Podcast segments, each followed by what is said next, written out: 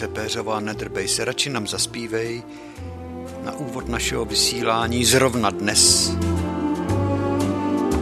Zrovna dnes to na takovej den, který před třiceti jedna lety. Je to divný, kalný ráno tenkrát, před třiceti jedna lety.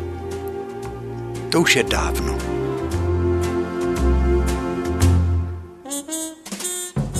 Ale to se nedá napsat, to se musí prožít. I kdyby si ti dnešní mladí přečetli stohy knih o té době. Stohy knih, tak to nemůžou pochopit, co to tenkrát bylo pro nás. No, vidíte, já jsem se zasnil a zapomněli jsme vás přivítat, vážení a milí naši vzácní příznivci. Dobrý večer vám přejeme, to jste hodný, to jste hodní, aspoň trošičku, kdybyste mluvili v té Praze spisovně, se ozývá jeden posluchač.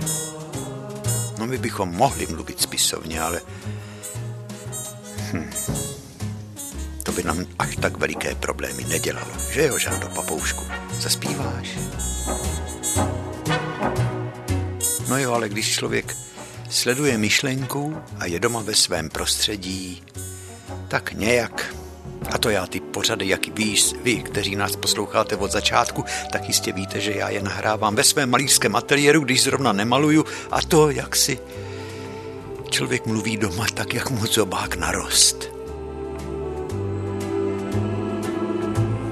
Takže přivítali jsme vás a vážíme si toho, že jste dali přednost rozhlasu před jistě atraktivní podívanou, která někde v televizi běží.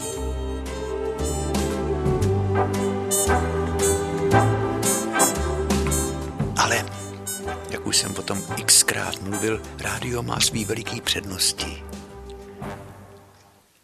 Zrovna myslím posledně, nebo předposledně jsem říkal, kde byla nejkrásnější zlatovláska. No v rádiu přece, tam si každej domaloval tak, jak chtěl. Ne v biografu, v rádiu byla nejkrásnější zlatovláska. Vidíš, Žaninko, nechrápej ty opice, zaspívej, depák.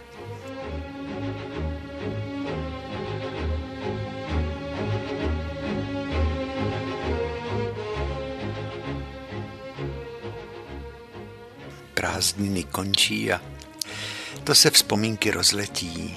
Jak my kluci z vesnice jsme vždycky byli rádi, když někdo přijel z města.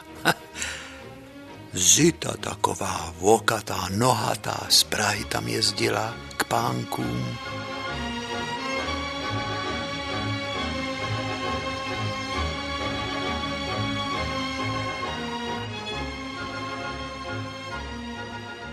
Zita. No ale ta nebyla na takový klukovský hraní. Mirek Černý, který jezdil ke skoupejm, z Košíř, v Cibulkách čtyři sta tři, to si pamatuju do dneška tu jeho adresu. Ten byl kluk starý stejně jako já. Hm. Jak on rád jezdil do Pavlíkova. Co to pro něj bylo? Já jsem ho potkal v pekařství u Kaválků. On měl takovou velikánskou tašku látkovou s dvěma velkýma uchama. Stáli jsme na chlebáš, pan Kaválek vyndá z pece. No ten už vlastně byl vyndanej dávno. Ale my jsme čekali, až vystydne. No a Mirek vyfasoval do té hadrové tašky s těma kulatejma uchama dva tříkilový bochníky. Já jsem vyfasoval jeden a pojď se mnou, já bydlím u skoupejch. A cestou jsme voždivovali z toho chleba takový ty Takový ty kurčičky, jo. Tenkrát pan Kaválek, to ještě byl dělaný chleba z toho pravýho kvásku. Určitě to nebylo žádný urychlovaný zmrzlý těsto. Tenkrát měl chleba díry. No a paní skoupá teta Mírková. Hmm. Mírek měl přednost, protože byl z Prahy. A tomu, tomu se muselo, protože byl, ty kluci z města nebyli tak dobře živený, jako my, my z vesnice. Tak mu paní skoupá jeho teta dala patku, mě dala normální krajíc a teď vidíme ty díry. Máslo na to šlo dobře namazat, ale když mazala sirup, syrop, jak se tomu říkalo, z řepy. Vařila teta Mírka, paní Skoupá. Tak nám ten syrop tek na ruce těma dírama v tom chlebě a ono se to lepilo. My jsme nevěděli, co máme dřív volizovat, jestli syrop z chleba nebo syrop z našich rukou. Eh, to byl dobrý chleba. Taky byl dobrý chleba s hořčicí, jenom to jsem měl zase rád já. Tak jsme zbaštili ten chleba. Mirek se šel zase se mnou k nám domů. Za kostelem tlouk pan Kepard, policajt se mu říkalo, do bubínku. Tak jsme museli si počkat, co bude vyhlašovat. Na vědomost se dává, nebo jak to tenkrát říkal, když se budou vočkovat prasatá. Chleba v té tašce byl ale těžký, ale Mírek mě pomohl tu tašku nést za jedno ucho, protože my jsme museli s panem Bubeníkem Kepartem, s panem policajtem se mu říkalo, minimálně ještě na ty dvě další štace jít, aby jsme si to vychutnali. Jak on byl tak na stranu stál, takovej šlachovitej, pobledlej pán s bílým knírem pod nosem a ty paličky vždycky zastrčil do toho opasku. Tam měl takový dvě kožený trubičky a na ten buben, bubínek rachotil, jako když padají, jako když se sypou brambory. A potom takovým hláskem vyvolával ob, občané a občanky, na vědomost se dává. A my jsme na to čuměli jak tele na nohy. Hlavně Mírek, protože no Mírek, ten byl v Praze zvyklý sice na noblesní život. Třeba znal, ten mě dokázal popsat bitvu u Lipan tak věrně, že já, jako kdybych tam byl, od Luďka Marolda. Nebo když vyprávěl, jak jezdí tramvají, yeah, z Košíř do Karlína. Nebo o Národním divadle mě vyprávěl, o rozhledně Petřínský, o Vltavě, o Parnících, to na to jsem čuměl, teda všecko jsem si představoval, já už jsem to taky ale viděl. Protože už s Pavlíkovskou obecnou jsme taky jeli na výlet do Prahy.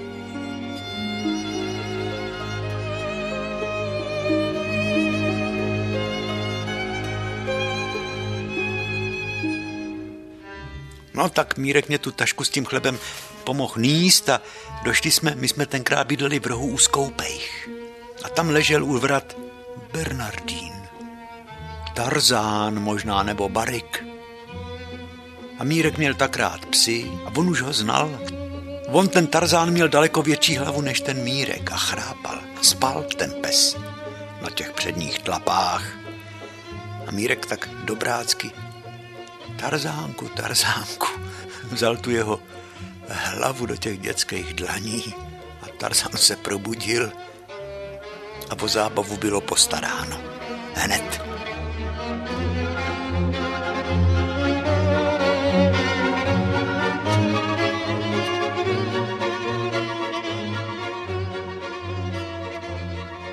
To bylo hrozný, já to vidím, jako kdyby to bylo dneska. Tarzánku, Tarzánku, řekl Mírek a položil hlavu na jeho krk ze zadu. A Tarzánek se asi lek, protože se probudil.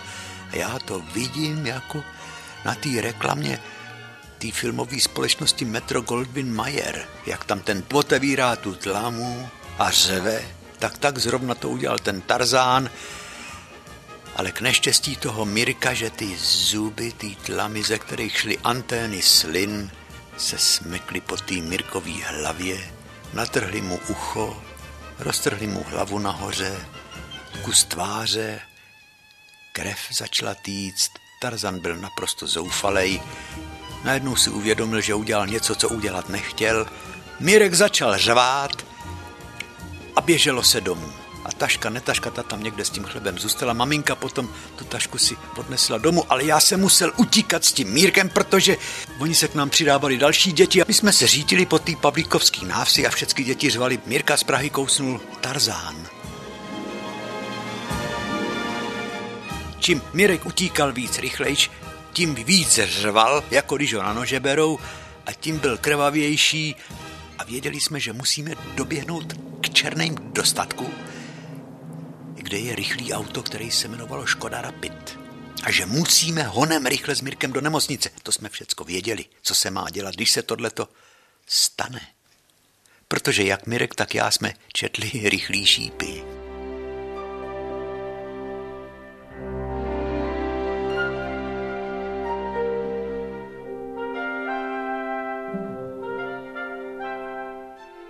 Cestou jsme se zastavili pro Mírkovýho tatínka, jeli jsme do Rakovníka do nemocnice a já tam čekal na té chodbě. Mírek potom vyšel, dělal velkýho hrdinu, už nebyl od krve, už ho omily, akorát měl pocákanou košili trošku.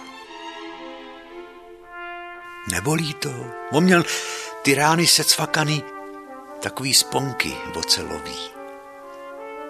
Tenkrát se to nešilo, tenkrát se to secvakávalo. A Mirek, víte, co mě řek? To se dalo přežít. No, to bylo něco pro mě, to jsem si hned zapamatoval. A jak jsem mohl, tak jsem říkal, dalo se to přežít.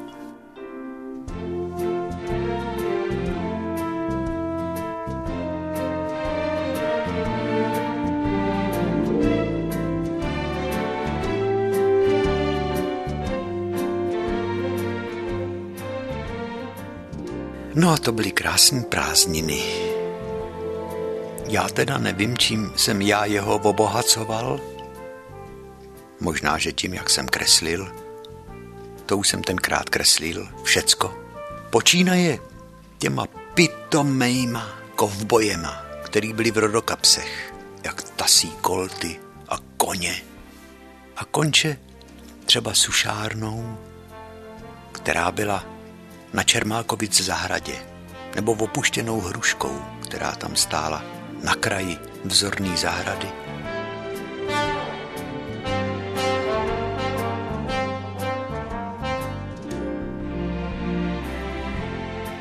No jo, ale ten Mírek, no přeci jenom byl to kluk velkoměsta, tak já jsem z něj tahal rozumy, všecko mě musel vyprávět. Jenomže se tak rád ponořil do toho života v Pavlíkově, zvlášť když tam jezdil potom už sám, bez, bez maminky a bez tatínka, jo. Spával u skoupejch a vyprávěl mě, když prý nemohl jsem večer usnout, tak teta z koupejch mě strašila a on mě to potom ukazoval, když jsem přišel ke skoupejím. Podívej se, tady je ta galoše a tady je maska vlka. To tam měli takovou masku vlka asi z nějakého hasičského bálu. A když nebudeš spát, Mírečku, tak si tě veme galoše i vlk. No a já jsem strach hned usnul, říkal Mírek.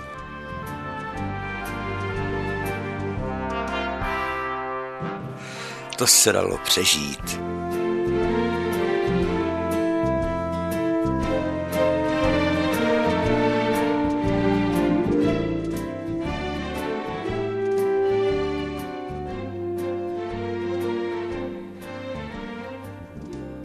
Kluku jeden. Člověk ho pošle odpoledne pro chleba a on přijde večer. Maminka jenom tak na oko se na mě zlobila, protože ona to se mnou taky prožívala. To už se rozkřiklo, protože my jsme řvali tedy znamenitě.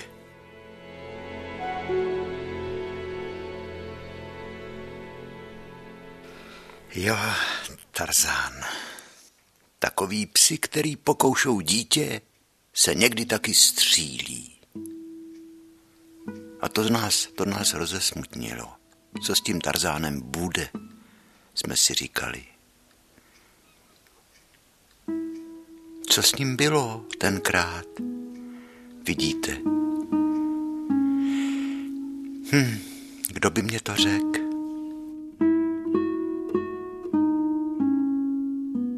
No, Mirkovi potom brzo sundali bobvazy a on chodil jenom v těch sponkách a to jsme ho obdivovali, protože každý jsme ty sponky chtěli mít.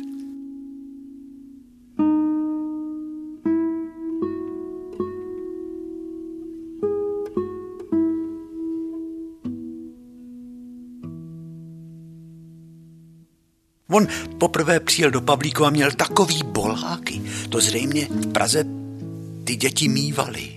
No a teta z koupejch říkala, takový bol, to přece, počkej, tady vememe sladký lupení nebo beraní pitlík, to měla babička taky beraní pitlík, přiložíme to k tomu, převážeme to hadrem a za dva dny máš po bolácích. No a taky tak, tak to bylo. Takže Mírek přijel, když jsem to ukázal našemu doktorovi, panu doktorovi, jo, v Praze, tak ten říkal, jak je to možný, já jsem na to vyzkoušel tolik mastí a nepomohlo to. Jo, to byly idyly tenkrát na vesnici, v tom krásným poválečným čase těch letních dnů,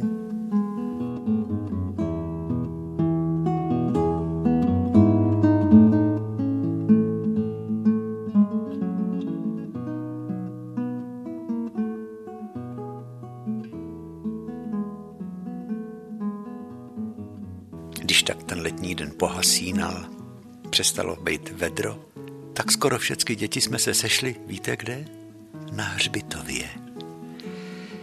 Tam maminky, my jsme s nima museli chodit, aby jsme jim pomohli vynést nahoru z koupaliště vodu v konvi a zalejvaly se tam hroby, macešky, pivoňky. No a Mirek tam chodil s tetou Maruší, takže ty dny končily vlastně takovou idylou na tom stichlém hřbitově, kde cestu lemovali zčernalí akáty, který už dávno byly odkvetlí, hlavně macešky voněly, macešky. My jsme se potom dali dohromady, že jsme jeden bez druhého nemohli bejt. Oba dva jsme měli takový jako stejný zájmy a jak mě to potom přišlo vhod, když jsem za pár let později v roce padesát jedna přijel do Prahy, já už jsem tam jel jako do města, ve kterým mám blízkýho kamaráda, který sice bydlí úplně jinde než já, tenkrát jsem začal bydlet v internátě v Nuslích, on bydlí až tamhle za těma kopcema v Košířích v Cibulkách čtyři sta tři. No jo, ale mě hned to město se na mě tím pádem koukalo tak přívětivěji. S tím vědomím, že tam bydlí ten můj nejlepší kamarád, se kterým jsem trávil každý prázdniny. Boudu jsme si postavili, to byla bouda tak pěkná. Táta na mě trošku pomohl, můj otčím tedy, z tchérovýho papíru, ten jsme natloukli, takový zbytky jsme pozbírali, to se vždycky našlo nějaký takovej kus skla. Truhlář Beneš nám dal zbytky skel, v okno jsme tam samozřejmě museli mít, každá pořádná bouda musí mít v okno. Před tím oknem byl stůl, na tom jsme si četli rychlý šípy a psali jsme kroniku a já jsem si vyřezal razítko z mazací gumy, kde jsem kliky, háky takový tam byly, ale písmena zřetelně čitelný J A P U R, Japur, Japur, Japur, což bylo Jiří Anderle Pavlíkov u Rakovníka a Mirkovi jsem vyřezal zase Mimit Mičer a ještě tam bylo písmeno P jako Mirek Černý Praha. Praha, Praha a Pavlíkov u Rakovníka a s těma razítkama bychom bejvali byli nejradši jenom razítkovali, nejenom každou stránku, ale skoro každou větu.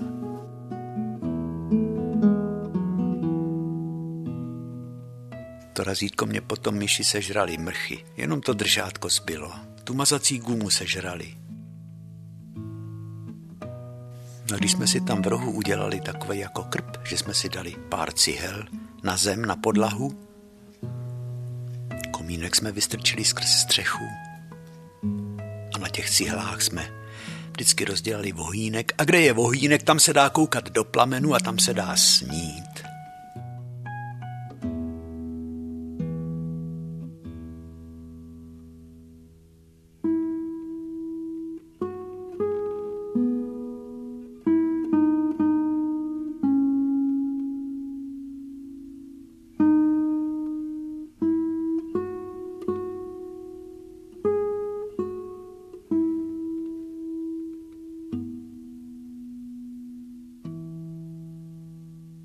Hned je to obydlí ze vším všudy a tam jsme měli takovej svůj svět a tím oknem jsme koukali ven a představovali jsme, co jsme chtěli.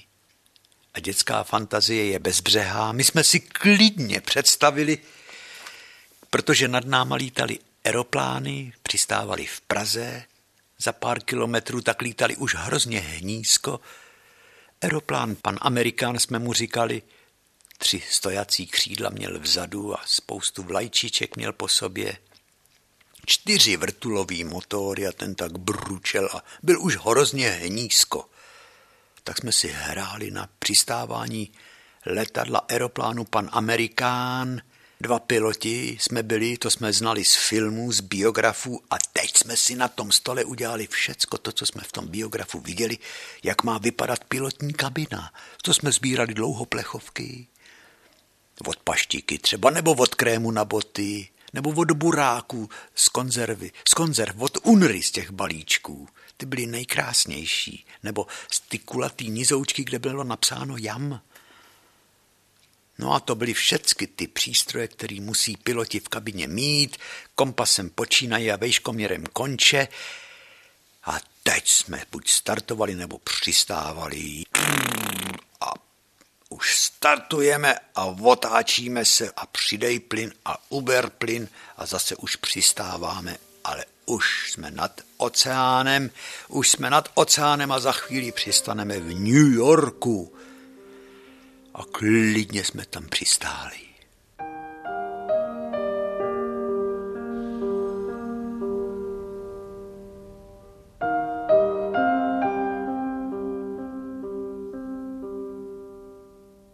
No nebylo to nádherný, nebo jsme se potápěli pod hladinu mořskou, to jsme taky znali z knih. Uhni, uhni, tamhle je velká verliba, ona nás rozfláká, honem rychle udělej zatáčku doprava, říká Mirek. Tak já jsem zase za to samý kormidlo, který bylo buď řídící pákou letadla, nebo řídící pákou ponorky, podle toho, jak kde jsme se ve snách ocitli. Co nám chybělo? Nic.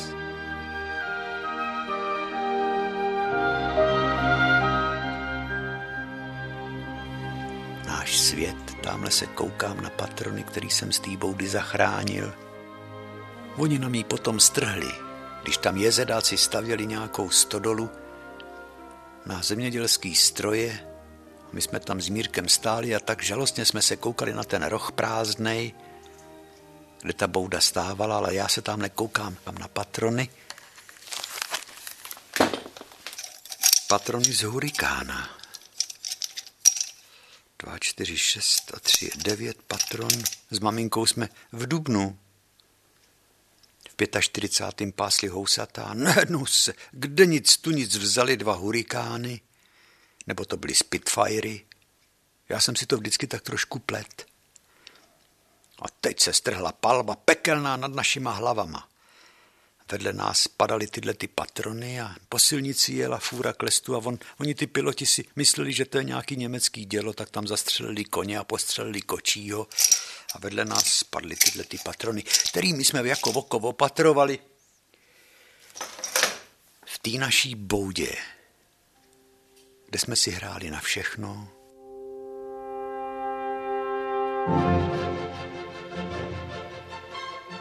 Hlavně jsme blejskali skautský opasky z lilií, protože Mirek zase nám vyprávěl, co skauti v Praze dělají, jaký všecky, jaký druhý uzlů se učí vázat, jak rozdělávají oheň, jak se má oheň hasit. No to bylo tak zajímavý. S Mírkem potom jsme si vyměňovali razítka a já jsem mu ukazoval svoji sbírku skautských razítek, ty krásný razítka s tou lilií. Nejradši jsem měl razítko, kde bylo napsáno skautský oddíl Nesuchyně a to jsme se koukali, kde ta Nesuchyně leží a ona ležela až nahoře na severu za rakovníkem u pohoří Džbán. To bylo nej, nejvzdálenější hnízdo, odkud jsem měl skautský razítko. No a Mirek vyprávěl, odkud ten všude měl. Co ten musel mít za... No já jsem to viděl, mě to jednou přines okázat. Skaut a junák Karlín, Holešovice, Braník, Hodkovičky, Lhotka.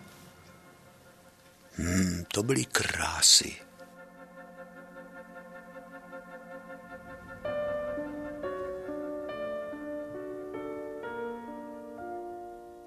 Za vrchem jsme věděli, že je pole v Kubovce. Tam rostly jahody, praskavce. A zmije tam byly a tam jsme se báli. A Pankovic tam měli velký pole plný lusek. Hm. To jsme všecko věděli. To si kluci všecko řeknou a s Mírkem jsme se tam vydali a natrhali jsme si ty lusky. Nejdřív jsme se jich, nejdřív jsme se jich najedli. Sladoučký lusky hrách, je, to bylo dobrý. Hodně červů tam sice bylo, to jsme nejedli. Ty, který byli červaví. No a tak jdeme tou cestou. Ty košele na těch břichách byly takový bachratý, protože tam jsme měli ty lusky napraný. A najednou pan Pánek, starý pan Pánek, velkostatkář, tak rozšafně, on to byl takový urostlej chlap, vošlehaný tváře od větru, bílej fous, kotlety, jako císař pán, jak jsme ho znali z poštovních známek. skřivaně krásně zpívají a my s Mirkem jsme šli takový šťastný, že máme tolik lusek, jenomže pan velkostatkář, který mu to pole patřilo. A hoši, tak co pak to máte za tou košilí? Co pak? Oh. Ne, abyste je snědli všecky najednou a nezapíjejte to vodou, to by vás strašně bolelo břicho.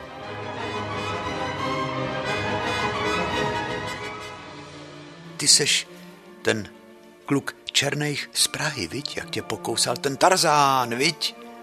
No, pohladil Mirka po rameni. Bolelo to, říká pan Pánek velkostatkář. Ale ne, to se dalo přežít. Zase řekl ten Mírek, že se to dalo přežít. No já jsem na to čuměl. No jak říkám, no já jsem taky, jak jsem mohl, tak jsem říkal, to se dalo přežít. Kolik pak máme hodin a vytáhl pan Pánek z vesty, to chodili tenkrát chlapi. Jenom v bílejch košilích bez límečků byly ty košile a staříčkou vestu od nějakého obleku. Jo, on tam měl taky v těch kapsičkách vesty cigártašku. Cvaknutím jí otevřel a ty byly cigarety za gumičkou zastrčený tý cigártašce. Tak si zapálil a jak jsem řekl, ne, abyste ty rusky snědli najednou a nezapijejte to vodou. Ano, ano, pane Pánek, tak to přesně uděláme. Děkujeme vám a nashledanou. Tak jo, buďte zdraví, chlapci. To jsme si oddychli. Takový ty výhody, ty privilegia, co Mírek měl, tak to jsem taky já s ním mohl vychutnat. Když Jarda z Koupejch, jeho strejda, si koupil nový traktor Škoda, tak nás klidně vozil třeba na koupaliště. My jsme stáli vedle něj, to nám všichni kluci záviděli, že nás Jarda vez traktorem na koupaliště. Ono to sice bylo hned za rohem, ale měli jsme svoji vlastní dopravu.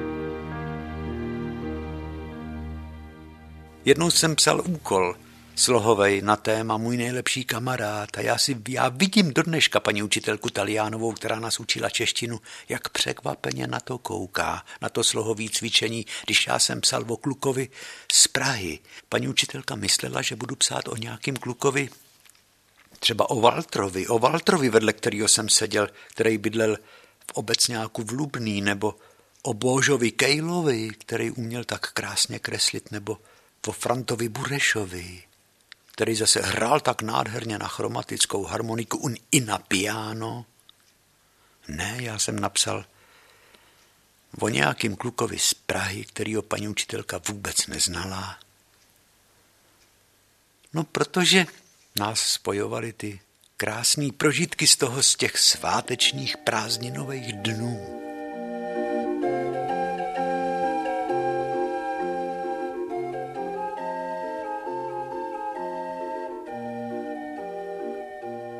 Ten Mírek z Prahy.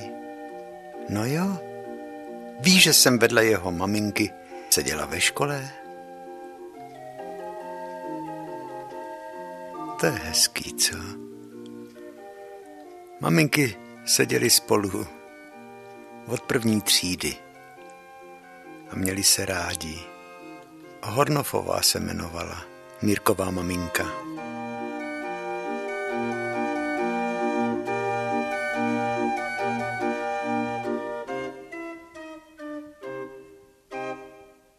Jak jsme jeden od druhýho se báli.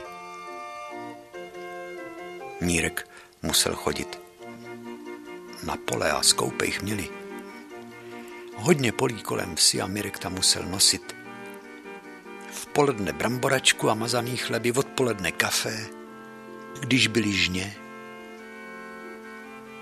Já zase jsem chodil s babičkou na svoje pole, to jsme si o tom ovšem večer vždycky povídali v té naší boudě.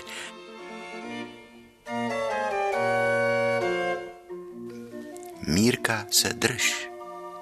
To je hodnej kluk, vychovanej. Tak od něj koukej něco pochytit. No, to byla pravda. Ty hry, který jsem si hrál s Mírkem, ty bych si asi nemohl hrát se žádným jiným klukem. Jak jsme sedí, sedávali u toho okna v té boudě, zasklenýho. Paprcek světla nám tam šel. A četli jsme si v rychlejch šípech, vyřezávali jsme totemy, dělali jsme si luky.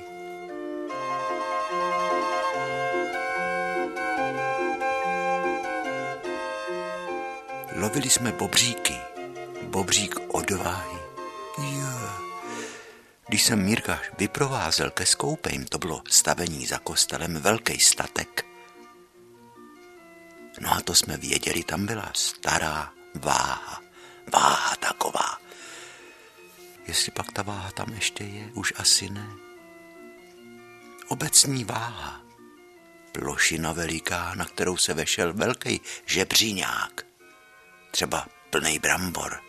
To měli ceduly vždycky, kolik váží žebříňák prázdnej. No a potom ho zvážili, když byl třeba plnej. A zjistilo se přesně, kolik brambor veze do hospodářského družstva ten sedlák k prodeji. No a za tou váhou, hned za tou váhou byly takový hroudy a kameny a tam se bělely. Tu a tam vždycky po dešti kosti. Protože tam hned, hned vedle kostela byl hřbitov. Ale když se stavil poštovní úřad, tak ten hřbitov zrušili a udělali ho novej nahoře na kopci, na hůrce. No a tam s Mírkem jsme lovili bobříka odvahy. První večer tři kruhy, na tom bejvalým hřbitově druhý čtyři, třetí večer pět kruhů. Hmm, to jsme, to jsme museli být odvážný. Tak jsme se procházeli mezi těma kamenama, mezi kopřivama, potom bývalým starým hřbitově. Sovy byly nahoře na věži kostela. No a do toho byly hodiny na poště. No takový to bylo napínavý a strašidelný. Kdo pak to tu chodí? Najednou vyp... pan poštmistr vyšel z poštovního, oni tam taky bydleli. A jde zahrádkou se podívat, kdo to tam chodí. My jsme se přikrčili. Tam měli tak hezkou zahrádku Poštmistrovic. Na té zahrádce měla paní Poštmistrová na tyčkách napíchaný skleněný koule. No to byly barvy těch koulí. Jedna byla modrá, druhá zelená, třetí byla zlatá. To byly zrcadla takový, jakoby. A pan poštmistr mezi těma koulema šel až ke kraji plotu, ale neviděl nás. Mně se růženko zdálo, že tu někdo chodí, to asi se mně zdálo. A zašel potom zpátky do poštovního úřadu. No, my jsme si říkali, no tak to bychom teda bobříka odvahy už složenýho měli. Co budeme zítra lovit? Jakýho bobříka? Pracovitosti. Nebo budeme hodný na lidi. Třeba budeme pomáhat lidem, když nesou těžký tašky z konzumů, tak jim je budeme nosit.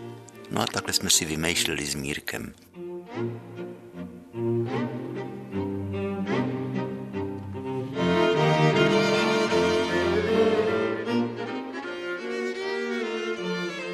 Bobříka z ručností, to jsme vyřezávali ty totemy.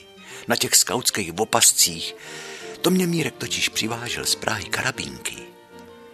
Ty se dávaly tak těžko koupit v Rakovníku, protože, jak známo, skautský opasek na ty voka, na ty spony, který spojují jednotlivý kou, ty kůže, jo, tak se dali navěsit karabínky a na karabínky se dali navěsit další věci.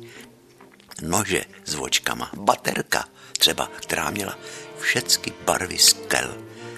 Celuloidy se daly natát, třeba svítila modře nebo zeleně. Hmm, červeně, je to byly, jak jsem ho rád poslouchal, když vyprávěl. On mě líčil všechny stanice elektriky z těch Košíř až na Václavský náměstí a potom mě vyprávěl, co je na pravý straně, jak je tam nejdřív Baťa, tenkrát po válce tam byl, než z toho udělali jas nebo Svit. No a na té druhé straně, jaký jsou tam hotely, já jsem si to všecko představoval. A netušil jsem, že vlastně už za chviličku tam sám budu chodit. Tak ten Mírek vlastně mě udělal takovou přestupnou stanici od ty prázdniny, alespoň mezi tím životem na vesnici a potom v tom velkoměstě.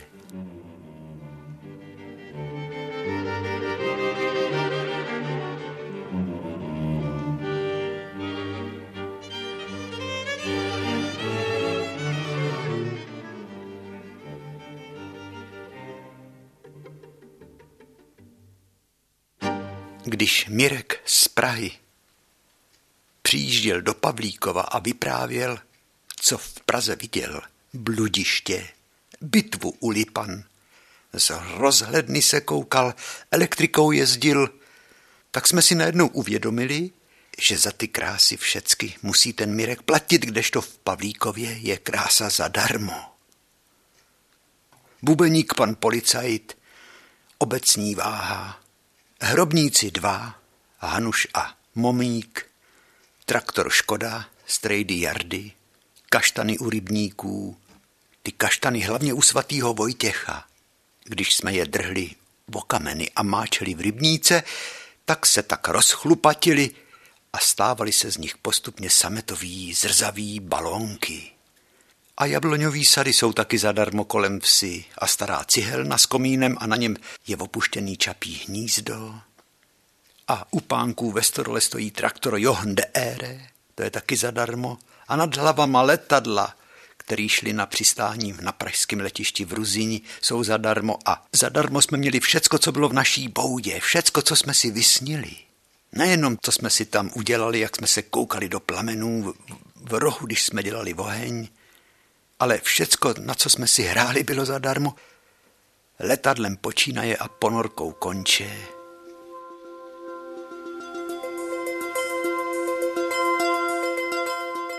A v Pavlíkově jsou tři krámy. Pan Sýkora, pan Kučera a Konzum uprostřed návsi. A pět hospod. U Frančů, u Lolbrů, u Kotíků, u Svobodů, u Jirkovských, kde se říká v prdeli. Fuj.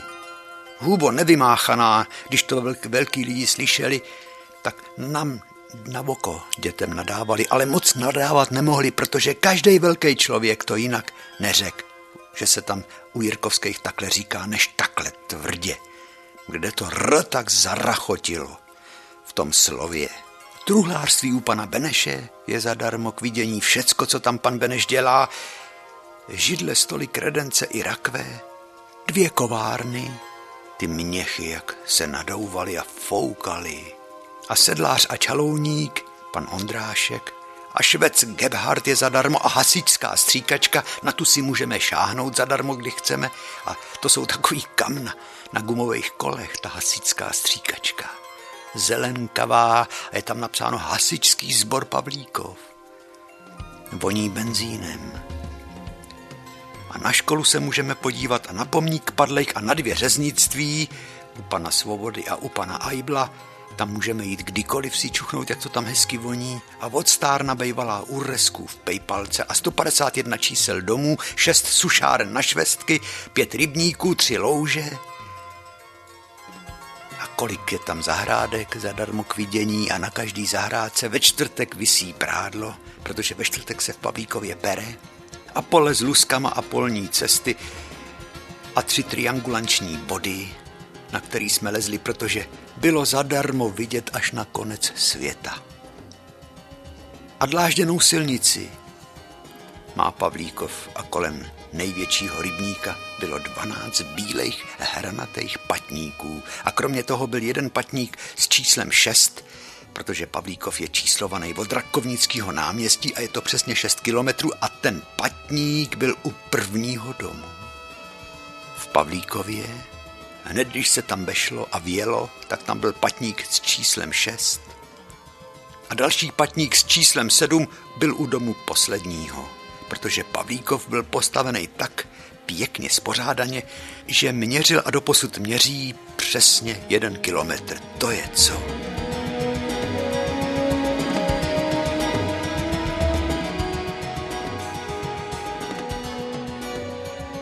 To Václavák měří od můstku k muzeu jen osm set metrů, říkal Mírek. No.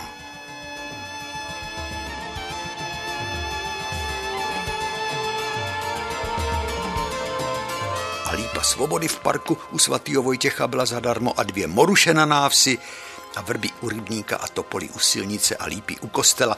Všecko zadarmo, na všecko jsme si mohli šáhnout.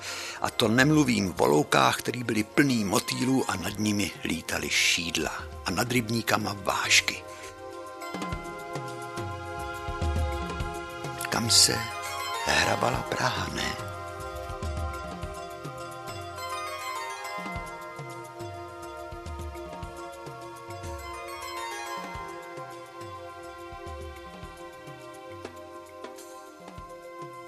To kalné ráno, to si pamatuj, mé dítě.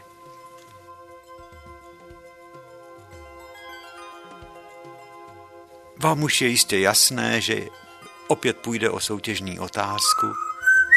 No, Žaninko, ještě ty do toho. To je úryvek básně ze sbírky Přilba hlíny. Motto této sbírky je: každý vojín nabral do přilbice hlíny a vysypal ji na tom vybraném místě.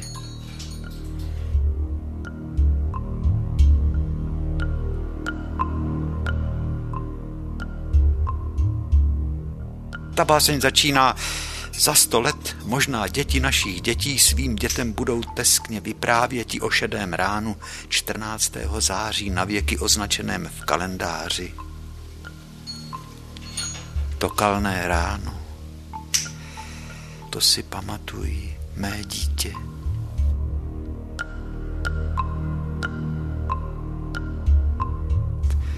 Žando, neblbni, já se tady tak snažím. Zvoníš, blbneš.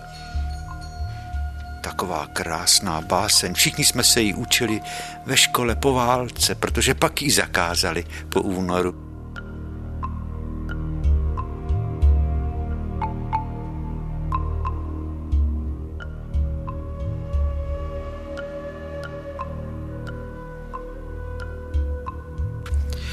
Za sto let možná děti našich dětí svým dětem budou teskně vyprávěti o šedém ránu čtrnáctého září na věky označeném v kalendáři.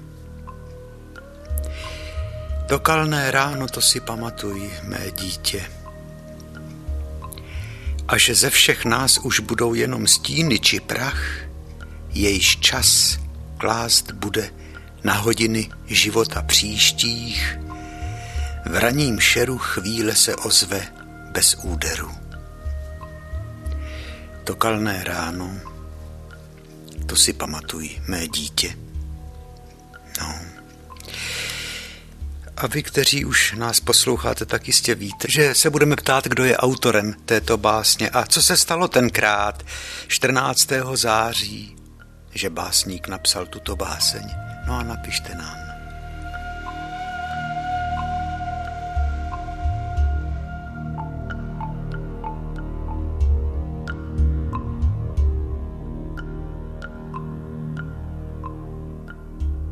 Pište na adresu Český rozhlas, Vinohradská dvanáct, sto dvacet devadesát devět, Praha dva a připište heslo Láska za lásku.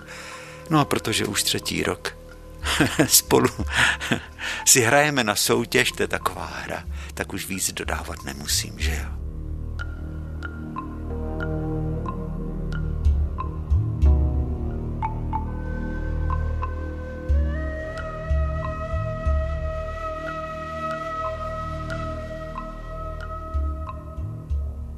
No a čas letěl a Já jsem potom přijel do Prahy a jdu za Mírkem do košíř. A abych mu dokázal, že jsem frája, tak jsem si vzal roury, nejrourovatější, dole úzký, já nevím kolik, já jsem se do těch rour tak těžko dostával. To byly takový kalhoty, které byly dole tak směšně úzký. A všem těm klukům, co je nosili, se říkalo, že jsou potápky. A maďarky s podezdívkou jsem si vzal. Šedivý, takový skoro bílý. A sako do flašky. To už tenkrát jsem trápil maminku, že jsem všecko chtěl mít. Tak pan Krejčí Podolka mě to všecko přešíval a říkal, chlapče, chlapče, takový hezký kalhoty máš a já tě to takhle zúžím, dítě, ty kalhoty zkazím. A to sako taky je tak pěkný a ty chceš ty být spávky z těch vyndat, dítě, to sako taky zkazím. Já jsem všecko chtěl mít, jak to měli ty kluci, kteří se mnou chodili do třídy, americkou kravatu, tam měla takovej trojuhelníkovej uzel jsem taky musel mít, no přišel jsem do těch košíř a teď jsem viděl, že jsem to přepísk. Že ani ty pražský kluci nebyli tak vymóděný, jako jsem byl já, potápka všech potápek. No jo, co naděláte s mládím, který je někdy takový střeštěný, až bych řekl, že je trošku praštěný.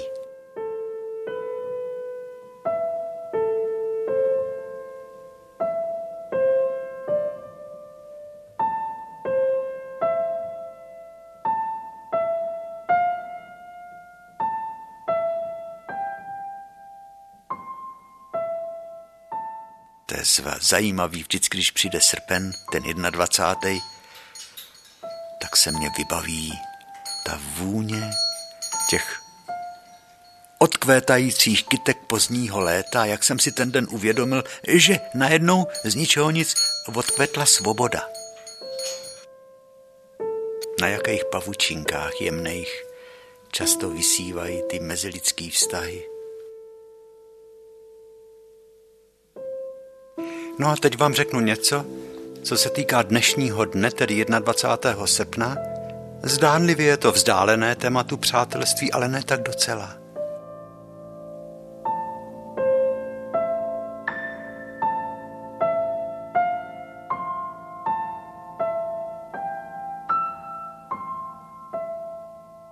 Kdo zažil těch deset dnů?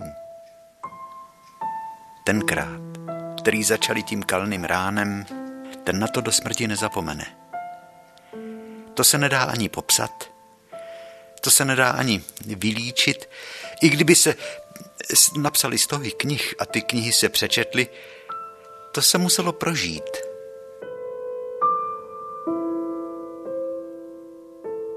Mladí lidi, kteří šli proti tankům s holejma rukama,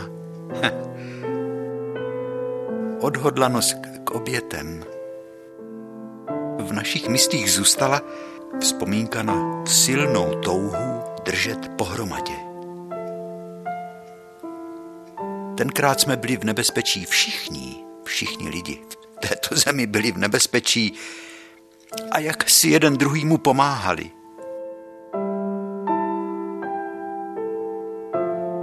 Konec konců i ostravští zloději, myslím tenkrát, veřejně prohlásili, že po dobu okupace nebudou krást. Jeden vtip říkal, že optimisti říkají, že nás pošlou všechny na Sibiř vlakem a pesimisti říkají, že nás pošlou na Sibiř pěšky. Žando, zvoníš, no ale zvoň si, na zvonec pohádky už bude brzo konec.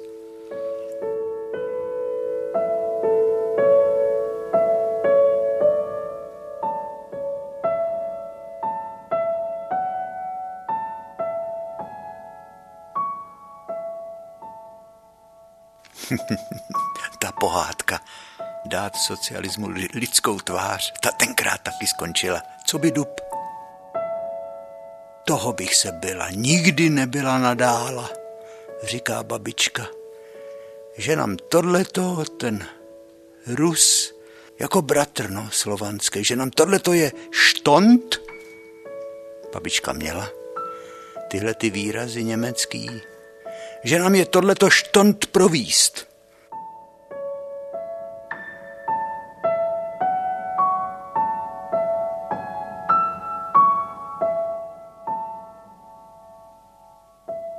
No, proč najednou přátelství pomine? Proč zase teď doba přátelství nepřeje?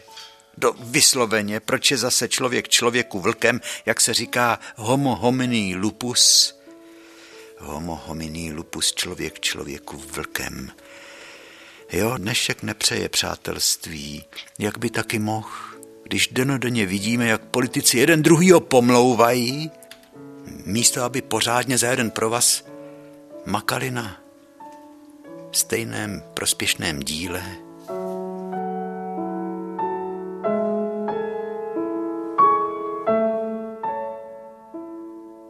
Je to taková doba vykloubená.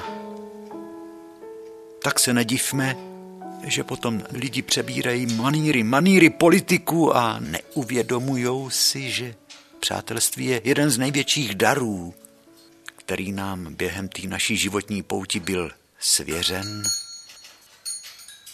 No jo, Žaninko, ty jsi v opice.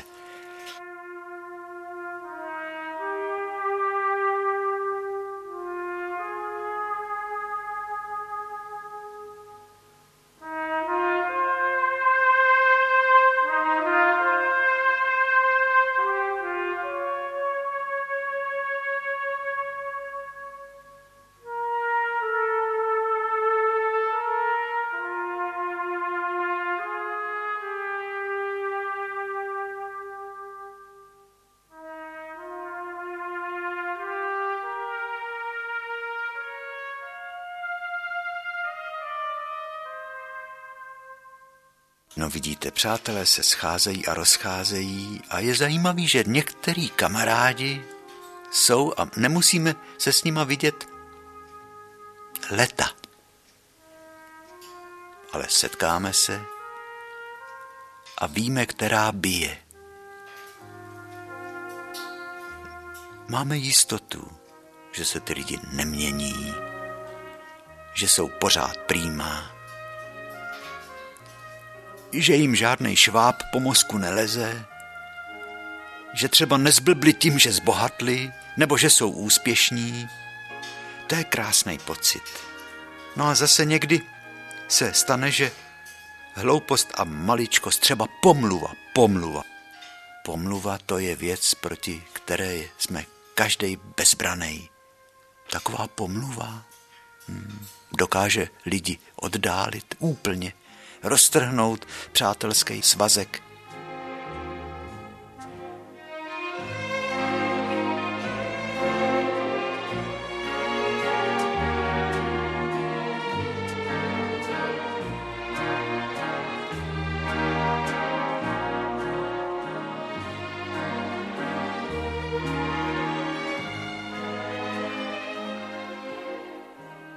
Babičce, když ubližovali lidi z vesnice, tak jim říkala ten moula pitomej, ten moula pitomej. A když mocí někdo ubližoval, tak mu říkala ten vyvrhel. Tak.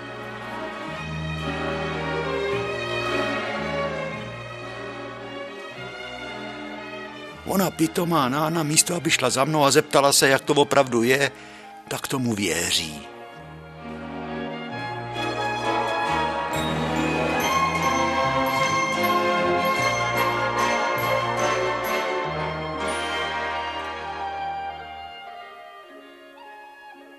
Kamarádství, přátelství, jenom kvůli prospěchu to taky nefunguje dlouho.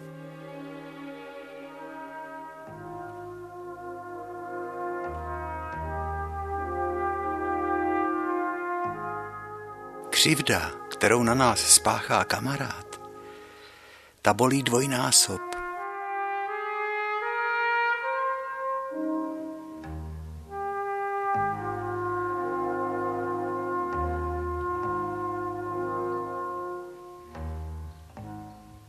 Moudro, který řekl malíř Francisco Goya, Španěl, který nám zanechal cyklus hrůzy války, cyklus grafik leptů, To jsou strašný, hluboký výpovědi o lidský krutosti. A ten řekl toto. Přátelství je dcerou ctnosti. Zločinci se mohou spolčit, ne však spřátelit.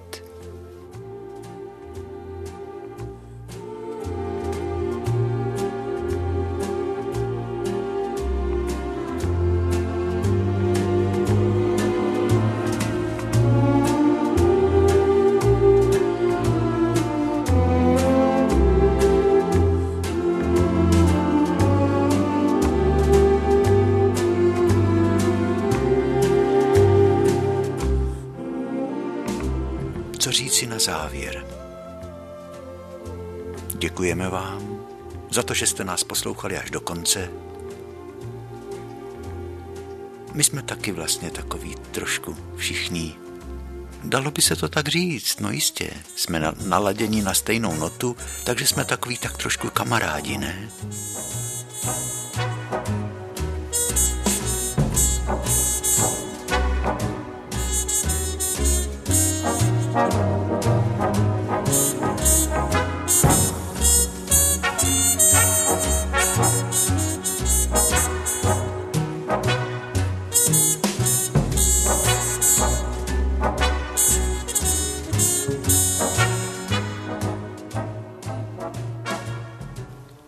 Takže se opatrujte, naši vzácní a milí přátelé, naši příznivci, ať vás nic zlýho nepotká, nezapomeňte nám napsat, kdo je autorem básně, jejíž refrén je To kalné ráno, tu si pamatuj mé dítě.